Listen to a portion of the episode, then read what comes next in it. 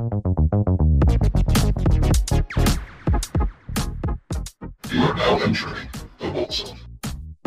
Welcome to the Bolt Zone. This is a competitive Magic the Gathering podcast for the average spike, co hosted by me, Cody DuBose, and the reigning Magic World Champion, Nathan Steuer. We're bringing you the best tips, tricks, and strategies to improve your game and be a better player. Unfortunately, this week Nathan is under the weather, but we do have a very special guest in his seat. He cruised to the top eight of DreamHack Dallas with an undefeated record in the Swiss. With a dinosaur hippo at his side, it's Elliot Raff. Elliot, how are you doing today, man? Doing doing great, Cody. Thanks so much for having me. And I got big shoes to fill here, but uh, hopefully folks won't miss Nathan too much. it's great to have you on. We uh, appreciate you filling in on short notice, and we have a lot of exciting stuff to talk about. So I'm excited to pick your brain. So in today's episode, we are going to be recapping two very busy weekends of Pioneer Regional Championships. We had seven different tournaments happening over the past two weekends, and we're going to be looking back at some of the hot takes Nathan and I had in the last episode to see what actually happened, as well as some of the developments from those regional championships and the decks we saw win, the decks we saw perform well, and the decks we saw perform poorly. And then we're going to spend most of today's show talking about a deck that brought major success to both Elliot and I, which is Keruga Fires in Pioneer. Elliot had a fantastic showing with the deck in Dallas at the US Regional Championship, and I piloted it to a win at an RCQ locally to qualify for the Atlanta Regional Championship this winter. So we're both going to talk about uh, our different builds on the deck, kind of do a deep dive into what makes it tick, some of the decisions we made in deck building and whether or not you should consider playing it for your next event. So before we dive into that, we just want to say thank you to our reviewers and patrons. We appreciate all of your feedback and support and really appreciate everything you've given us so far. Shout outs to several anonymous users for their new five star reviews on Apple Podcasts. We love seeing those coming in. And a big welcome to our many new followers uh, on all the different podcast platforms. Plus, a huge thank you to Clint Endicott for becoming a new patron since the last episode. We really appreciate the support. And if you, listener, would like to support the show, you can do so by leaving us a review on your favorite podcast platform or by signing up for our Patreon. As we've been talking about the last few episodes, we've recently revamped the tiers in the Patreon. So we have a lot of awesome new benefits, including early access and the ability to ask questions for new episodes and when we have guests on. So you can help keep the lights on here at the show for as little as a dollar a month, and we really appreciate any support. If you'd like to check out the Patreon, the link for that is in the show notes. So, Elliot, let's start just by talking about the different regional championships that have happened in the past two weeks. Obviously, you were at Dallas. What are your just general thoughts on on how the event was, and was this the first time that you've been to one of the regional championships? Yeah, it actually was. Uh, so, for for those who don't know, I'm I'm also a a judge, so I I, di- I, get around to a lot of these large events, but I hadn't made it out to any of the regional championships yet. Uh, so this was the first one that I attended. Obviously, I had a really fun time, but it's pretty easy to have a fun time when you have the kind of yeah. that I had. But but yeah, uh, it, it, was great to get out, uh, play some competitive Magic, and really see what's going on in Pioneer nowadays. Yeah, that's awesome. And I guess uh, for those who don't know you, do you just want to sort of introduce yourself and uh, tell us a little bit more about you and your background? Yeah, sure. Uh, so, as, as, I mentioned before, uh, I'm a level three judge, actually. I've been playing Magic for a pretty long time and judging for the better part of the last 11 years. Uh, so, if you have been to any large events uh, here in the US or in Canada, uh, such as Grand Prix, you know, Star City Games Opens, that kind of thing. There's a good chance that I was there also, just uh, just on the other side of the table, as it were. so yeah, that's mainly my Magic experience uh, for the past you know ten ish years. Uh, this will be my first pro tour that that I've qualified for, and that I'll be attending. But I really do enjoy getting out and and playing pretty much whatever's out there as well. Uh, so Pioneer, Modern, whatever. Uh, so yeah, this was just a, a really fantastic weekend, and uh, it's still all kind of hitting me to be honest. So yeah, I'm sure that's a lot to take in. Congratulations again on on qualifying. That's super awesome. I heard uh, a rumor that you were thinking about going as a judge to PT Barcelona before you ended up qualifying. Is that true? Yeah, yeah, that is. I, I had applied to work the Pro Tour uh, as a judge, uh, despite the fact that I've been judging for you know the past eleven years and uh, and am a level three judge. I've never actually worked a pro tour before, so it's it's a uh, pretty funny to me and a lot of my friends that I'm actually going to be playing on the pro tour before I've worked one. yeah, that's awesome, man. That's the irony at its finest. So to start us off, we have links to all of the different regional championship melee pages. Uh, and we're going to post those in the show notes in case you would like to check those out. And I want to give a, a shout out to DreamHack Magic Discord user MLex for putting that together. Uh, it's a really awesome table that sort of compiles the links for all those events so you can actually see the deck list and see who won. Uh, and then, as always, thanks to Robert Taylor, aka at Fire Shoes on Twitter, for his work in sharing deck lists from all the RCs throughout the past two weekends it's really great to sort of just see those at a glance and, and not have to dig too hard for them. So thanks to those users for putting that all together. But Elliot, let's talk about the RC. So last week, Nathan and I had some hot takes before the RCs kicked off. And one of mine was that Rakdos midrange would not win an RC. And so far, across seven events, it has not. Part of that we can attribute maybe to the deck we're going to talk about later in Fires. Um, but I think that it's also worth discussing, you know, why is this deck having such a hard time putting up that big result despite being the most popular in the room at every event so far. We've seen it its meta share be consistently above 15% uh, at Dallas it was over it was 21% just a little over 21% but despite that you know its, its win rate is you know between 48 and 52% kind of on average.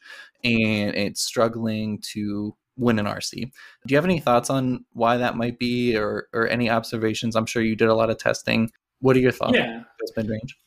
Yeah, absolutely. So, I mean, undeniably, Rakdos mid range was the deck that everyone was aware of coming into the last round of RCs. Right. Uh, and that that's represented in its metagame share. You know, like you said, it was 21% of the room at Dallas, which was just shy of 1,200 players.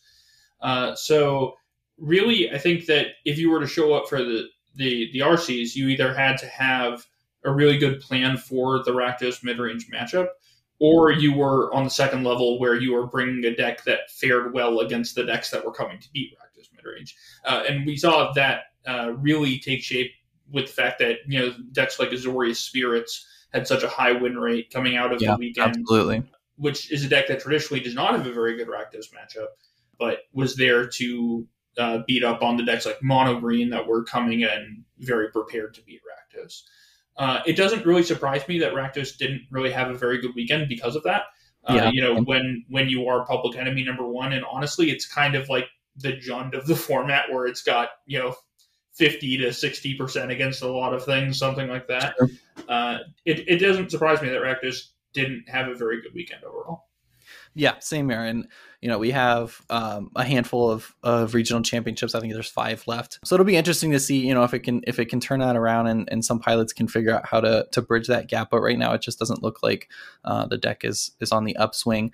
You mentioned spirits. Another deck that we saw do very well over the last two weekends is uh, Rakdos Sacrifice. So you know, right now that build of Rakdos is looking like the better Rakdos deck, and more and more every weekend we see that it is outperforming sort of the mid-range version. So that's also interesting to keep an eye on since it has a good matchup against mid-range.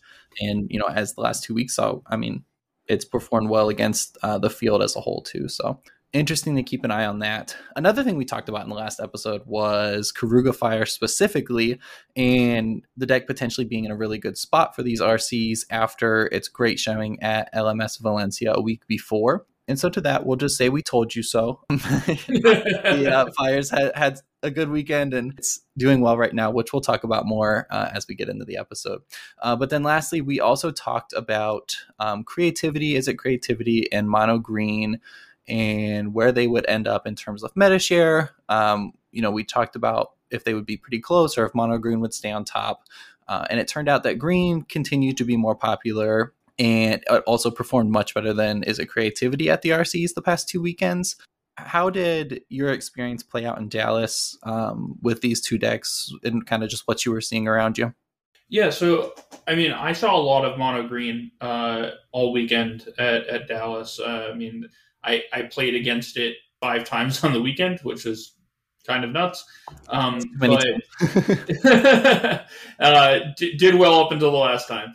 Uh, but but it Creativity did not seem to have a very good weekend at all. Uh, a few of my uh, my testing partners for the event ended up on Izzet Creativity, mm-hmm. Uh, but it seemed like a lot of folks either came prepared for it uh, or otherwise played strategies that were were basically naturally attuned to have a good matchup against it. You know, it's, it's things like uh, spirits, for instance. If uh, if people had put down the uh, the magma opus versions of gear of uh, of creativity, for instance, and we're leaning more towards Worldspine Wurm and Atraxa, then spirits is is uh, I think more favored in that kind of matchup. Sure, you know, just playing less interaction overall. Um, but it, it seemed like uh, creativity was definitely having a rough go of it. Yeah, I mean, I, I, agree with you, and I think that's what we saw sort of throughout the weekend. You know, maybe barring a few outliers here and there, but one interesting thing to note, and what makes kind of analyzing this deck hard, and Nathan, I, Nathan and I have talked about this the past few episodes as well, is with all the different versions of creativity running around, yeah. we see deck lists being posted and win rates and everything like that. They sort of all three get grouped together despite playing like three very different decks. So that makes this deck kind of hard to analyze and, and figure out, you know, where it's actually at. And like you said, the different versions have different matchup percentages and are stronger in a different thing. So that's something interesting to keep an eye on. But without a doubt, um, we saw Mono Green top creativity for these RCs uh, in terms of both popularity and win rate. So that'll be another interesting thing to keep an eye on going forward. We did see Mono Green putting quite a few decks into the top eight, and it did win the Southeast Asia Regional Championship. So there were, I know, some concerns going in of you know whether it was strong enough to compete against the wide field and beat some of these other popular decks, but I think it's put those to rest so far, and it'll be interesting to see how that deck continues to play in the next few weeks. But I think that is all we have to talk about right now for the past few RCs. So let's dive in now to talking about your favorite deck and mine, Keruga Fires. So I guess if we just want to do a brief intro to the archetype, I think that would be a good starting point for those maybe who aren't familiar. Yeah, sure. So the enigmatic fires deck has kind of been around a, a while, right? So uh, when we say enigmatic fires, it's generally named after the the two the the two uh, four mana enchantments that be enigmatic incarnation and fires of invention, um, both of which kind of have a similar game plan in that they are very powerful effects that allow you to compound advantage uh, over a short or really long amount of time.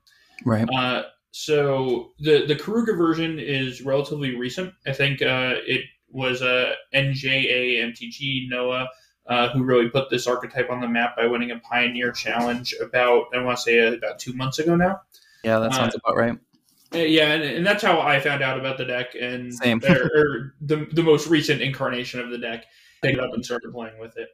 Uh, prior, you did see uh, folks like Derek Davis, uh, top eight I believe it was a Pro Tour in Philadelphia earlier this year uh, with the Yorion Enigmatic Fires version. Mm-hmm. Uh, those versions tend to play a lot of air and are more of a, a toolbox kind of deck where they're playing stuff like Nylea's Presence Chain to the Rocks, uh, cheap interaction to uh, to stay ahead that way.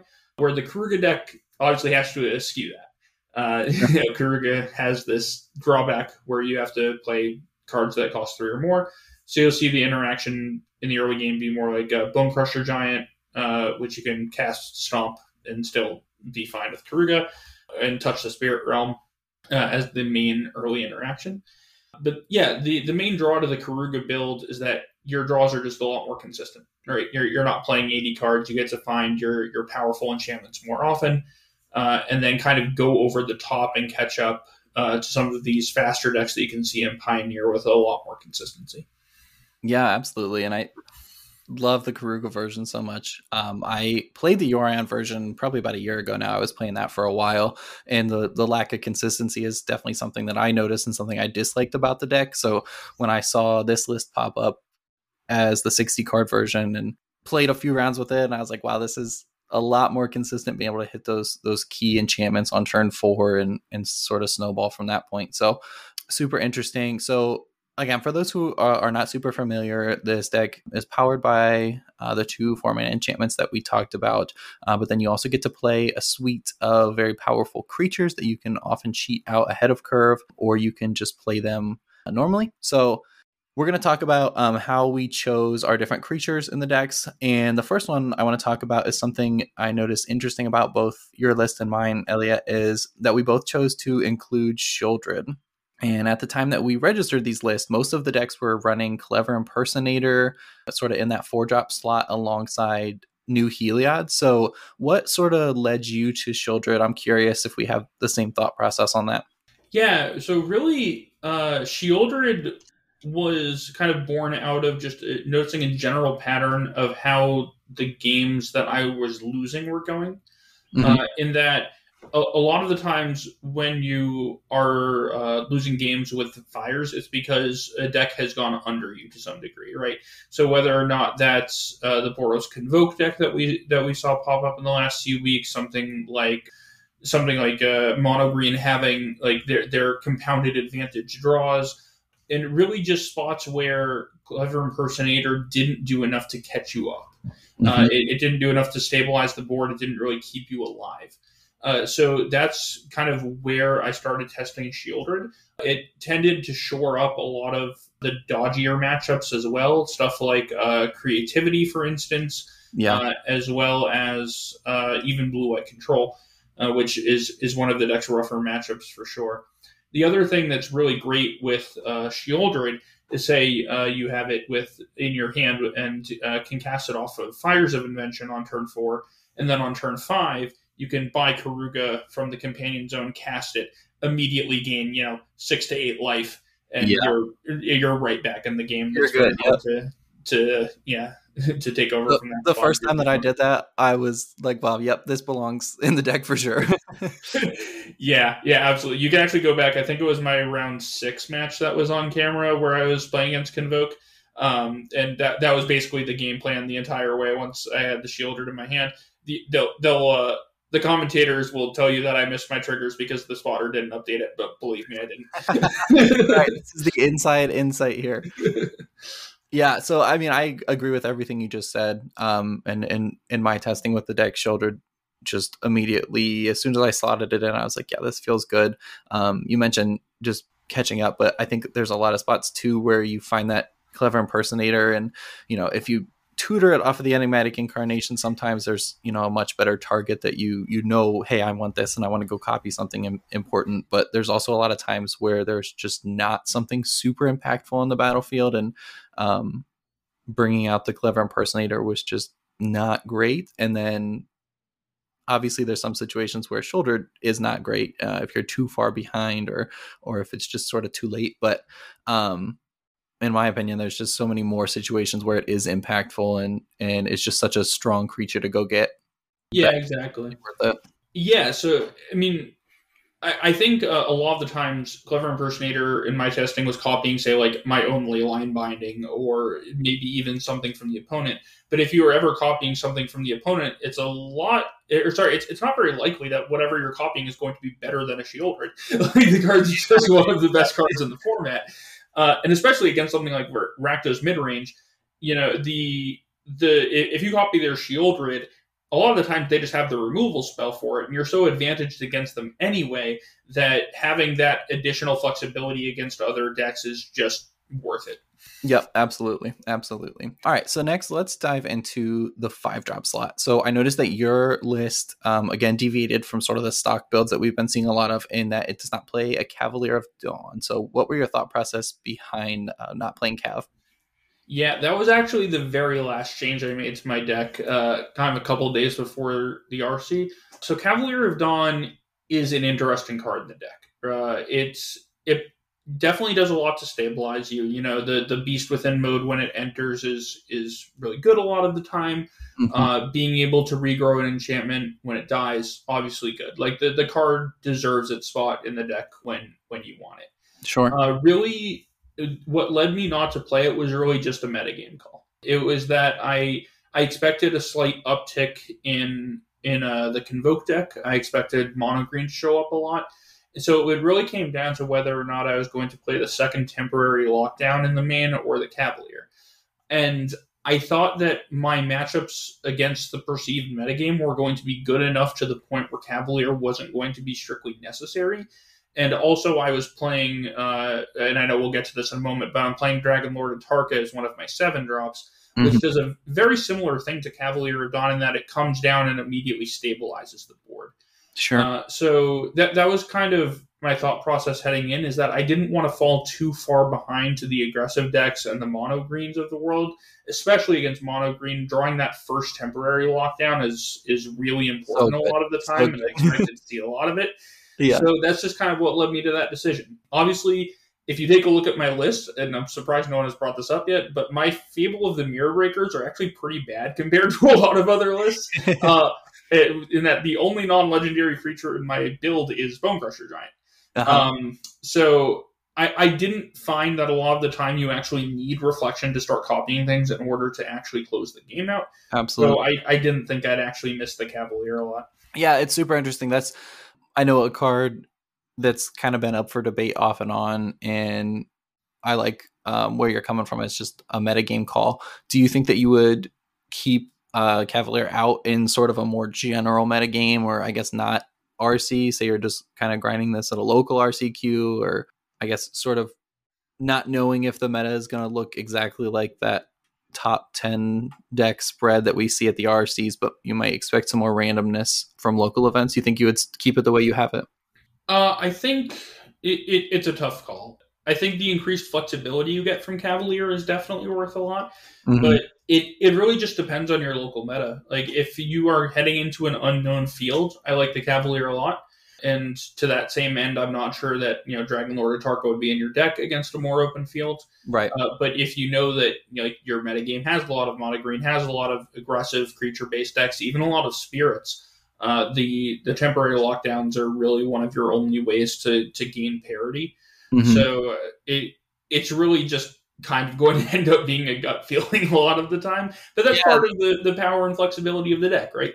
Absolutely. Being able to to sort of pick and choose what you need for any given weekend is is something that attracted me to the deck and i'm sure a lot of other people feel the same way. So uh, good thoughts. Next up is the seven slot. So um, here we have a few more interesting inclusions. So one that you and i both included um, that i know you already commented on as being just an all-star all weekend in dallas was Koma. So let's talk about Koma. How did you end up on that? What was your sort of aha moment to include Koma? so I, I played with Koma in some previous versions of of uh, Fires in the mm-hmm. past, uh, and it was generally impressive. I I liked it into certain matchups, really, but when I was starting to test out uh, Noah's initial deck list uh, in that seven slot, he had Agent of Treachery and Titan of Industry, which are kind of more stock cards. Mm-hmm. And really, what I found is that I just never wanted to get Agent of Treachery. Like, in, in short, short of short of actually having a flipped Fable of the Mirror Breaker, uh, Agent feels really good. Right? It does a very big, powerful thing. It feels really great to just steal your opponent's thing, and then you have a two three. Uh, yeah, it's it just doesn't really close the game out quickly enough. Uh, so I, I, swapped over to this combination of uh, Atarka and Koma, and Koma was just consistently the best deck, or sorry, the best card in my deck all weekend. There is not a better seven drop target against mono green. I'm absolutely convinced of that.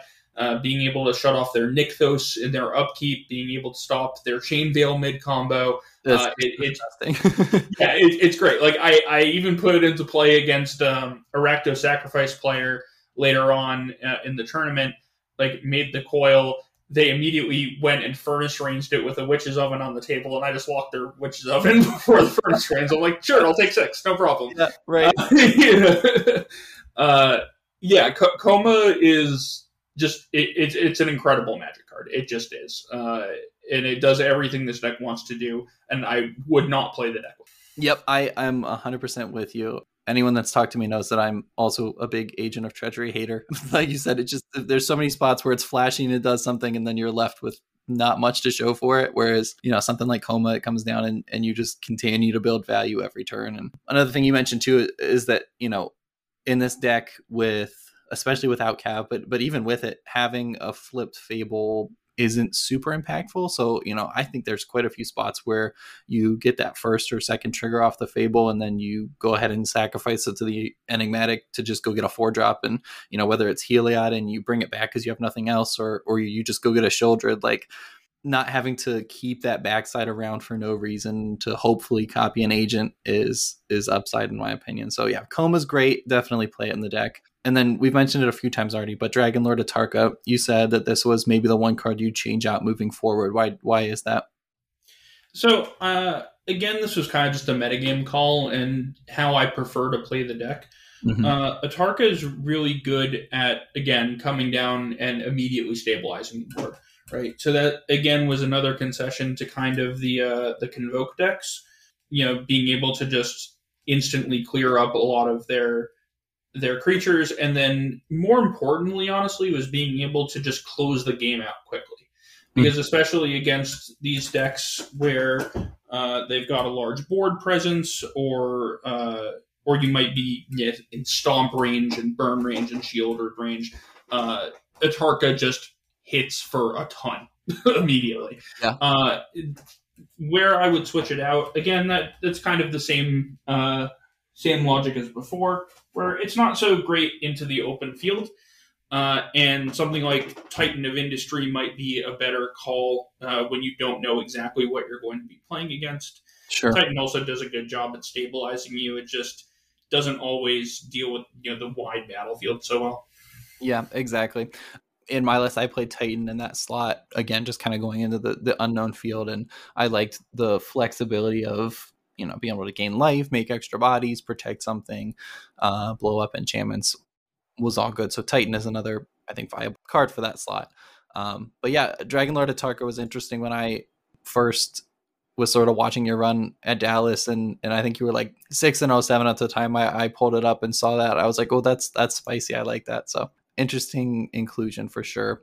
Uh, and then the last sort of seven drop worth mentioning that it, that sees play is Atraxa, Grand Unifier. So I think in interestingly that in this deck Atraxa is a lot worse than it is in a lot of other decks, just in that you don't have as many targets to go get. You know, at best you're gonna go get a land creature and an enchantment. Um, if you happen to be running any other spells in the main deck, that's probably incorrect, but um, you're just not going to get quite as much value off the Atraxa as you will in other decks. But I do think that it's still a worthy inclusion and sort of just a generically good seven drop to go get. You know, you immediately put the pressure on, put a clock on, and then you can also find a couple extra cards to to keep the momentum going on your next turn. But um, any thoughts on Atraxa from the weekend?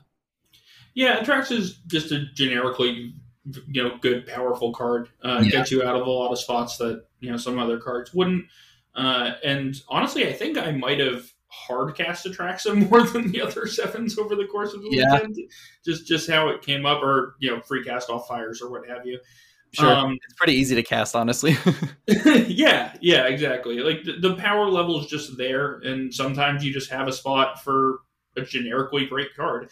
Uh, especially, it, it ends up doing some work in the post board games where you bring in mystical disputes in particular. Mm-hmm. Uh, you know, being able to grab that extra type. I know I took a look at your list and you've got that one baleful mastery hanging out. You know, maybe you pick that up.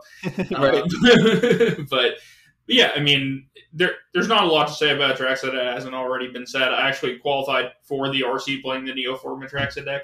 Okay. Uh, so, so, just uh just an old buddy of mine, I guess. yeah, you got you got a taste for the ceiling of it, and uh, now you get the floor.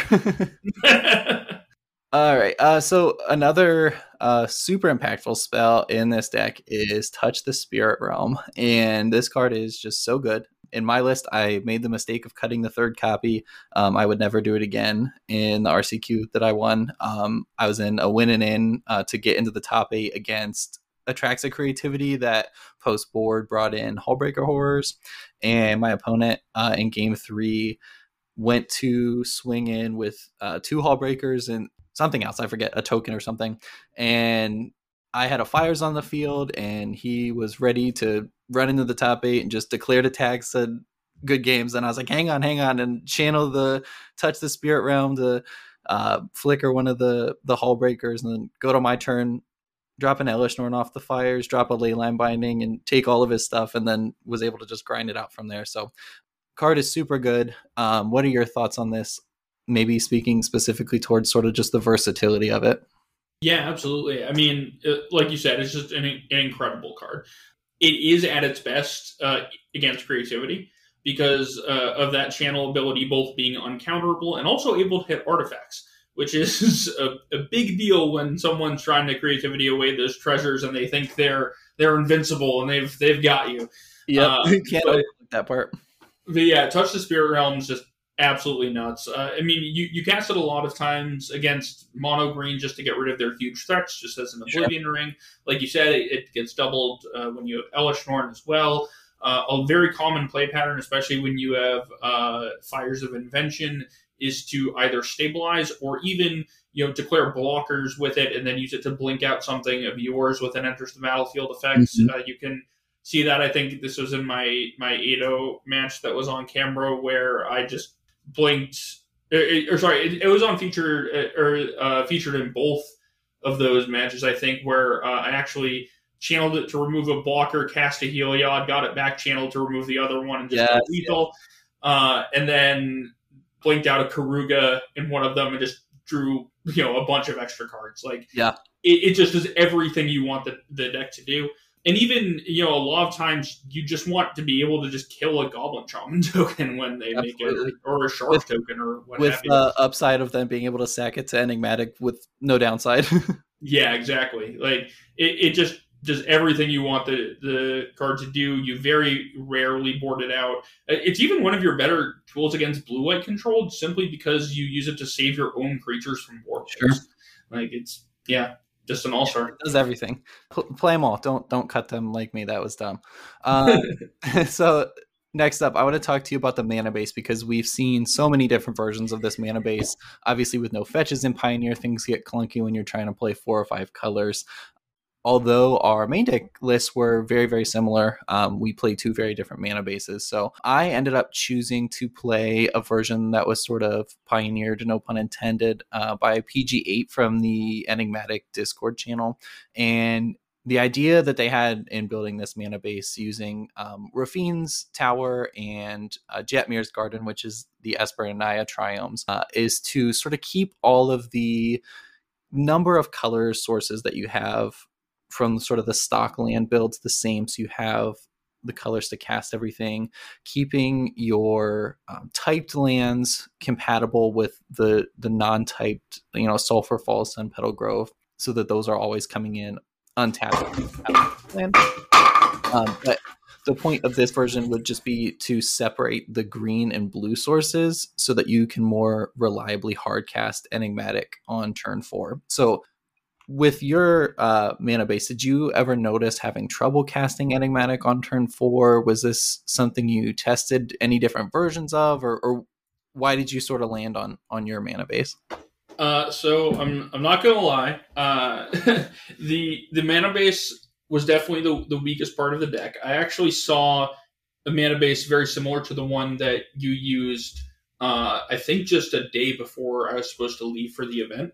Yeah, and I actually did. Yeah, I actually did like the idea of it a lot more than the one I currently had, but didn't have mm-hmm. access to the cards and wasn't really going to test out the mana base that I hadn't tested with. Absolutely. Um, but going forward, uh, I, I think I would absolutely use a mana base more similar to, to what you had. Uh, so that, that Jet Jetmir's Garden, Raffine's Tower mana base. Uh, and also apologies if you heard that noise that there. My my cat's being particularly jumpy at the moment. Oh, um, Even uh, but, excited about Keruga. Yeah, exactly. Yeah, so uh, I moving forward, I would definitely test out that that split mana base. You can actually see, I believe, it's my match against Convoke uh, in round six, where I actually don't have the split mana for Enigmatic for many many turns, mm-hmm. uh, and I had multiple copies in in my hand. So that that also came back to bite me a couple of times, specifically in matchups where you board out Fires of Invention. So that's something like Spirits, where it was a little more difficult to cast my spells reliably. Uh, so the mana base could definitely use some work. Yeah, and I'll just say of um, this version that that PG8 developed, it felt amazing. The first league that I played after switching over to this one, just the deck played the same way, but it just felt a lot smoother and sort of making your decisions on land drops came a lot easier and you were just able to cast your stuff more reliably. And I think in a deck like this where you want to go off on turn four and stabilize and take over from there, it's so punishing to get to turn four and not being able to play, you know, one of your key spells in that spot when otherwise if you were able to play it you'd be in a much better position. So definitely worth considering. Again with these four or five color mana bases and pioneer things get clunky things are confusing. So you know this may not be the final best version but i do think that it's worth trying out and worth trying out the different versions that continue to pop up to see which is the most viable for this deck because you know i think the biggest downside of playing a deck like this is your mana base and how that kind of limits you. So worth considering and, and continuing to brew on moving forward, uh, which bridges us perfectly into the next topic, which is where does this deck go next? And I think one thing that's interesting that we kind of already touched on is that Rakdos midrange is suffering right now. And despite the fact that it's been so popular at these RCs, you know, are we seeing that just because this is players who qualified and just picked up the deck at the top of the meta?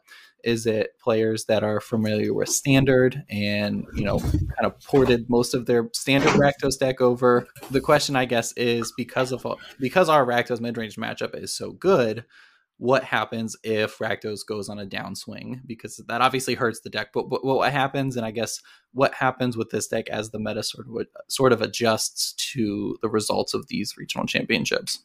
Yeah, I mean, so Fires had a very good past couple of weeks because it was very well suited to beat the current metagame. Yeah, right. Just uh, so, that you're going in against twenty percent of the room with a great matchup is is hard to pass up. Yeah, yeah, exactly. So you know if if the meta continues to skew more tempo based, more along the spirits axis, then the deck's just going to get a lot worse. That, that's just what's going to happen, uh, especially with the cropping up of this uh, blue white Lotus Field deck as well. Uh, you know, the the going way over the top uh, while continuing to play these effects that Enigmatic's bad against, like Farewell. It it could end up getting pretty hostile for a while. Yeah. So it, it really just depends on whether or not you'd be able to find uh, builds that would be able to hang with things like spirits and blue white. Uh, but obviously, Pioneer is uh, is a very powerful format. You know, people are doing different things that are designed to attack different decks. Fires was really good against Rakdos. It's really good against Mono Green. Uh, it's it's even good against the Rakdos Sacrifice decks that are gaining in popularity. So if Rakdos Sacrifice continues to be good, then perhaps Fires is still a great choice. Sure. Yeah, um, that makes sense. Yeah, you know, if it if it ends up being that the metagame's more mono green, Rakdos, Sacrifice, and Spirits, you still have a good matchup against two of those three decks, right? So it, it still could be a pretty good choice overall. Uh, but in general, I think in order to bring this kind of deck to an event, you need to keep an eye on what's going on in the metagame and really tailor your approach to beat certain strategies. Yeah, definitely. You know, above and beyond other decks, this one is one that definitely rewards or punishes you based on what else is in the room. And, you know, we've seen this in some of the, the matchup matrices, matrices that have come out over the past few weeks where, you know, Fires has a great, you know, 80% win rate against a certain deck. And then you look at another one and it's, it's 10% or 0%. So sort of reading the meta is definitely important for this. But one thing that I enjoy about this style of deck is, you know, that there's so much room to sort of adapt and improve. And if you just look at the impact of cards like New Heliod, Touch the Spirit Realm, you know, we, we've only had those um, recently and they've leveled up this deck quite a bit. So there's always that potential with new set releases that we're going to get a card that just slots perfectly into the archetype, helps it with a bad matchup or helps shore up um, those those 50-50 matchups. And i think that's something that makes fires worth keeping an eye on moving forward even if the meta becomes more hostile and it's maybe not your first choice.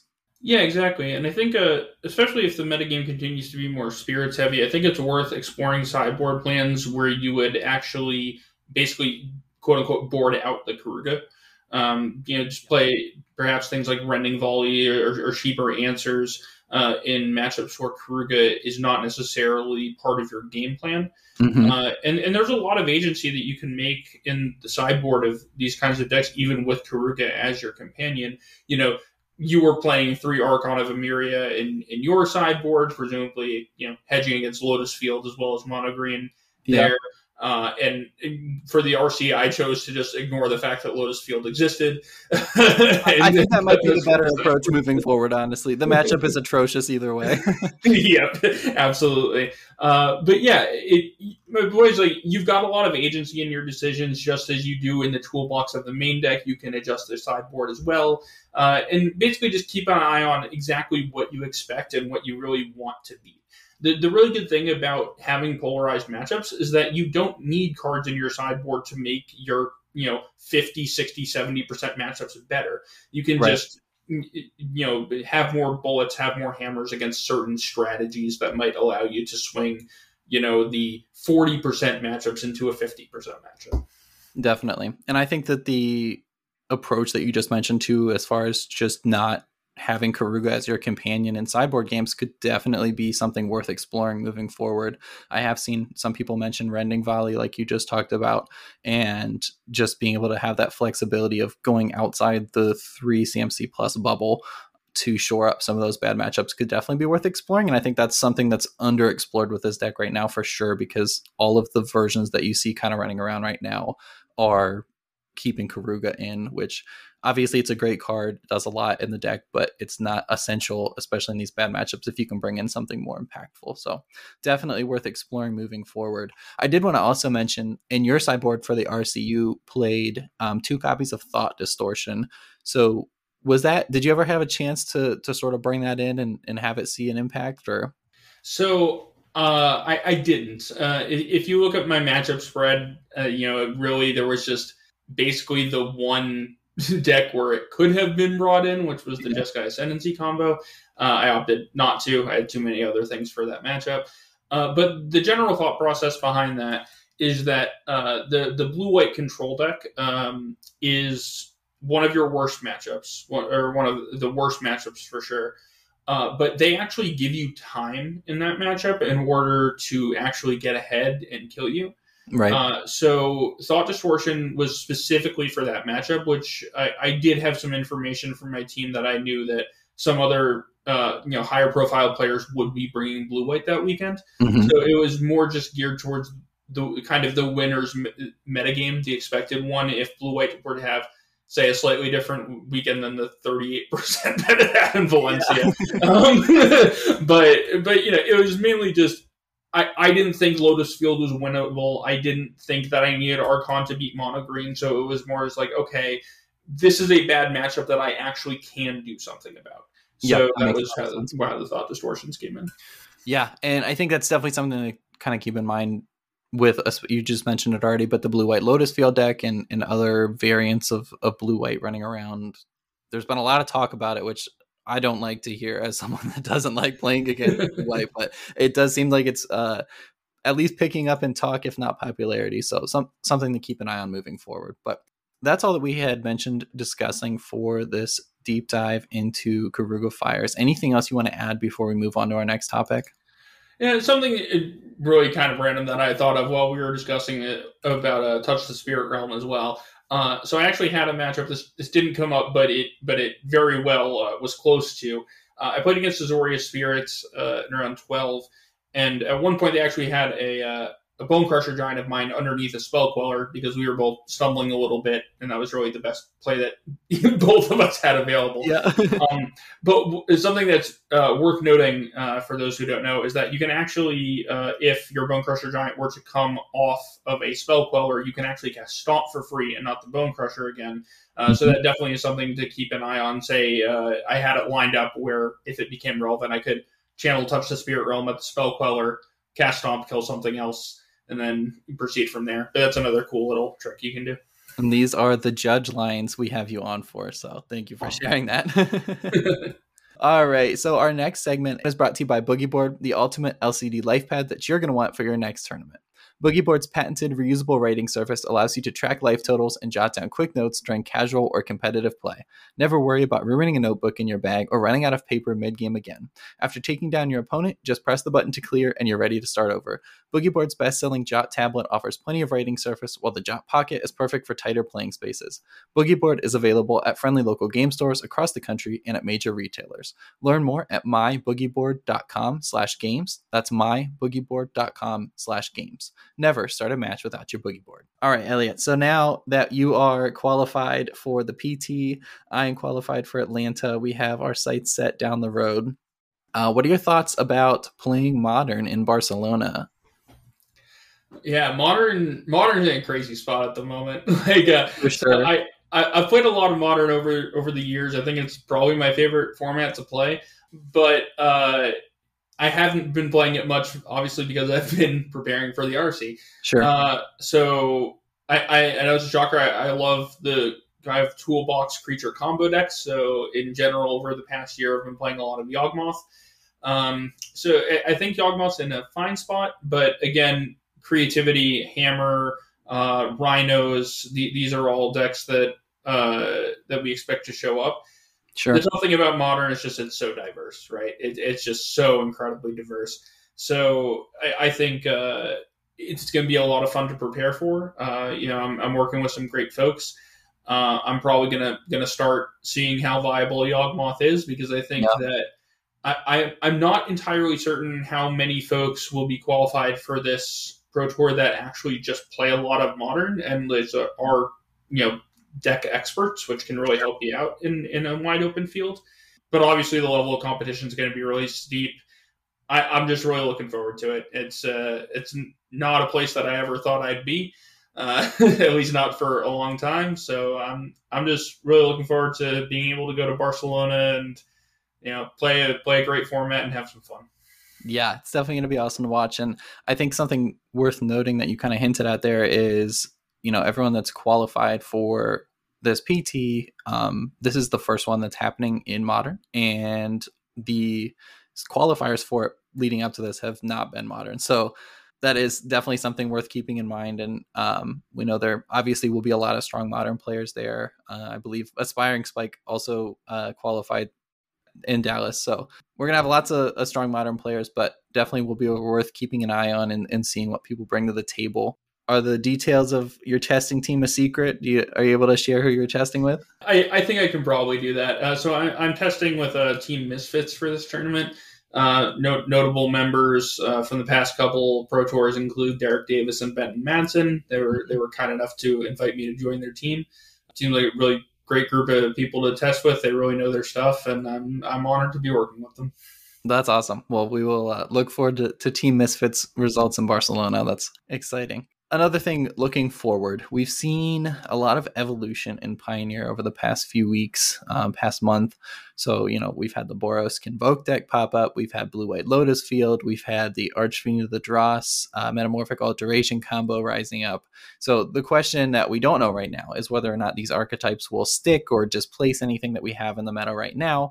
But I think one thing it does show, you know, based on the fact that some of these decks have put up um, decent to great showings in the RCs, at least in limited cases, shows that there is still a lot of room to explore and innovate in the format. And I think that's not something people were really accounting for going into these RCs, or at least the majority of people, um, just because Pioneer had been pretty stale for a long time and, and the meta had been kind of set. So, one thing that I just want to point out is that this is a great part of having high level competitive play that's accessible to people and that people are able to work towards you know anybody can go win an rcq and go play in these regional championships and then you know have a shot at qualifying for the pro tour. And i think that it's really great just having an accessible play program back. It's obviously not without its flaws things like cost and distance and, and only having so many chances to qualify but it's been really great just seeing the evolution in the format and the the brewing and inspiration from all the people playing in it and i think that's really awesome Yeah, absolutely. I mean, uh, you know, decks that you just said, you know, these these convoke decks, Lotus Field, Archfiend combo, like uh, I, Pioneer is definitely a lot more interesting than I would have given it credit for before starting the test for this event. Uh, and honestly, I'm really looking forward to Atlanta. Uh, it's it's going to be a fun time to see how it shapes up, especially because Atlanta, I believe, isn't until December. Uh, Correct. So, so we're going to have six months of uh, of folks really testing and, and, seeing what's available in Pioneer. You know, the, even two more months of RCQs. Uh, sure. So even there's going to be you know not a lot of data in between the end of the RCQ season and the the beginning of, of testing season for Atlanta. And it's going to be really cool to see what people come up with. Definitely will be interesting to see what kind of creeps out of the shadows when we're all worried about modern. All right. Well, Elliot, thank you so much again for coming on. Um, it was great to have you. Um, anything else you'd like to, to shout out or talk about before we wrap up for today? Uh, I don't think so. Just uh, thanks so much for having me, Cody. I really appreciate it, and uh, always a pleasure to meet a fellow fires enjoyer. Absolutely, it's good to see him in the wild. Well, yeah, uh, congratulations again on your run on qualifying. Um, we look forward to, to watching you in Barcelona this summer, and, and we'll have to meet up when we're in Atlanta. So great to meet you, Elliot. Besides the Pro Tour, where can people find you? Uh, sure. The, the best place to find me is on Twitter uh, at Raff underscore Sputin. That's uh, R A F F underscore S P U T I N. You can find me there if you need any judge questions answered, various magic things, magical gathering things, or uh, I don't know, talk to me about theater or sports or anything like that. Just uh, come come chat. All right. Well, everyone hit him up and uh, appreciate you again for coming on. It was great talking with you today. And that is going to do it for us on this episode of The Bolt Zone. If you enjoy the show, please give us a follow and leave a review on the podcast platform of your choice. We read every review and love to hear from you. And if you want to help support the show, consider subscribing to our Patreon. You can find the link for that in the show notes. And again, thank you to Boogie Board for their sponsorship. So until next time, get out there and sling some spells.